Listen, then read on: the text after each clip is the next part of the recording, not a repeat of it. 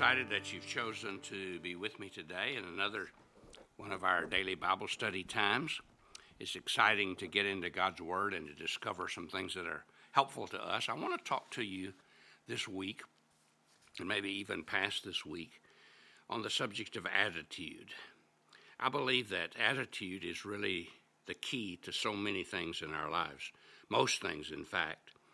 And I want to show you how attitude destroyed uh, the people of God in, in the Old Testament, the Israelites, because they developed wrong attitudes. They didn't experience the joy of the land God had promised them.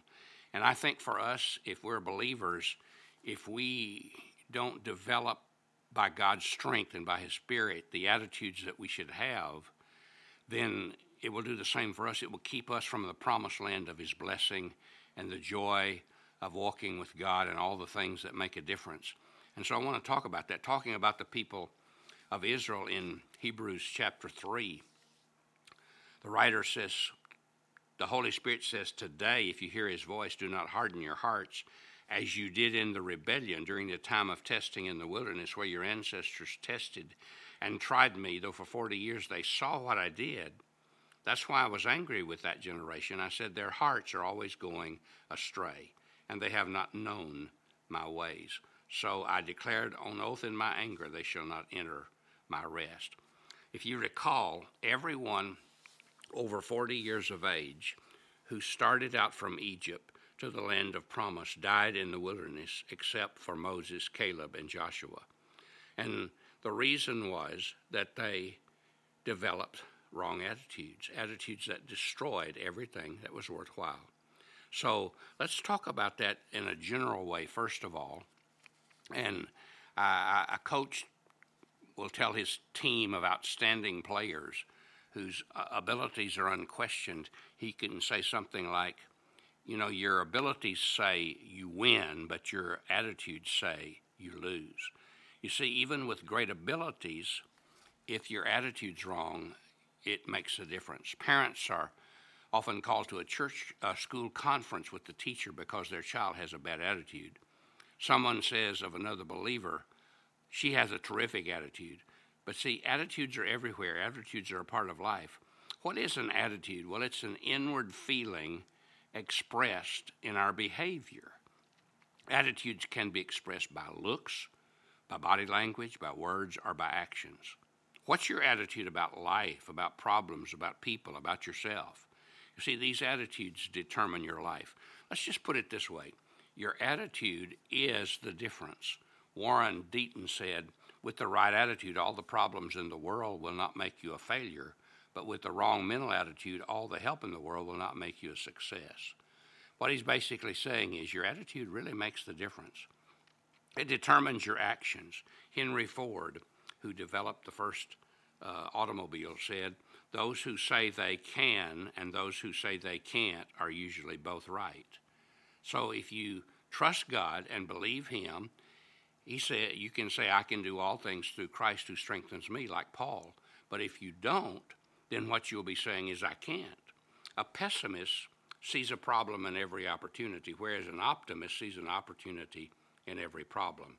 If we have an attitude we can go far in Christ. We refuse to accept normal limits and problems and, and hindrances are not something that block our way. We're unwilling to accept what is normally accepted because we believe God is bigger and greater than that. And that's the right attitude. We should be like the bumblebee. According to aerodynamics, the bumblebee should be unable to fly. But his shape, his weight, and all those things and seem to say it's impossible but he does but he flies. You see the bumblebee doesn't know the scientific data that says he shouldn't be able to fly. He just chooses to fly and he has that attitude. Our attitude and our mindset to start each day is so important. It's really important to start the day that way. An elderly man who had worked uh, for many years at the same position was humming a tune, and a passenger, or rather a person who came into the store, uh, said to him, and kind of was kind of irritated by his his happy spirit. What are you so happy about? Well, sir, the man replied happily, I ain't never lived this day before. What he was saying was, This is a new day. I have a great future today. I'm excited about today. I believe today is going to be special. That's why the psalmist wrote, This is the day the Lord has made. I will rejoice and be glad in it. So, really, our attitudes determine our success or failure for the Lord. And it guides us to victory or dooms us for defeat. If we say, I can't grow as a Christian. I can't overcome that sin. I can't deal with that addiction. I can't solve those relationship problems. I can't work things out with my wife or husband. I can't discipline my kids. Then we won't. We'll fail. But if we say, I can, by God's power, do those very same things that seem impossible to me, then God will enable us to do it. Your, your attitude actually determines how people treat you because Jesus said, How you, however you want people to treat you, so treat them, Matthew 7 12. We can determine people's response by our attitudes toward them. Now, there are always exceptions. There are some people that will not respond as they should, but, but it's, it's obvious that when we are kind, people are kinder to us. When we are caring, people are caring. When we are loving, people are loving. When we are thankful, people are thankful. To be successful in life, we must learn to deal with people the Stanford Research Institute said that money you, money you make in any endeavor is determined only by uh, 12% of your knowledge, but 87% of your ability to deal with people. In other words, dealing with people is more important than ability, really. If you, you may have tremendous ability, but if you can't deal with people correctly, you're going to fail. And that's attitude. Teddy Roosevelt one time president of the U.S. said the most important single ingredient in the formula for success is knowing how to get along with people. And that's an attitude thing. We can choose to do that. Some of us are negative by nature, some of us are introverted by nature, but we can choose to overcome those things by God's power and by His strength. He can enable us to, to do the things we never thought we could do in our relationship with other people until we uh, walk in other people's shoes and see their viewpoint, then we may not always act toward others as we should.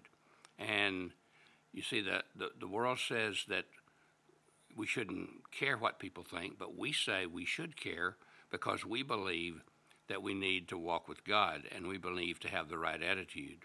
And there's a, there's a little difference in people, but that little difference makes a big difference, and that little difference is our attitude.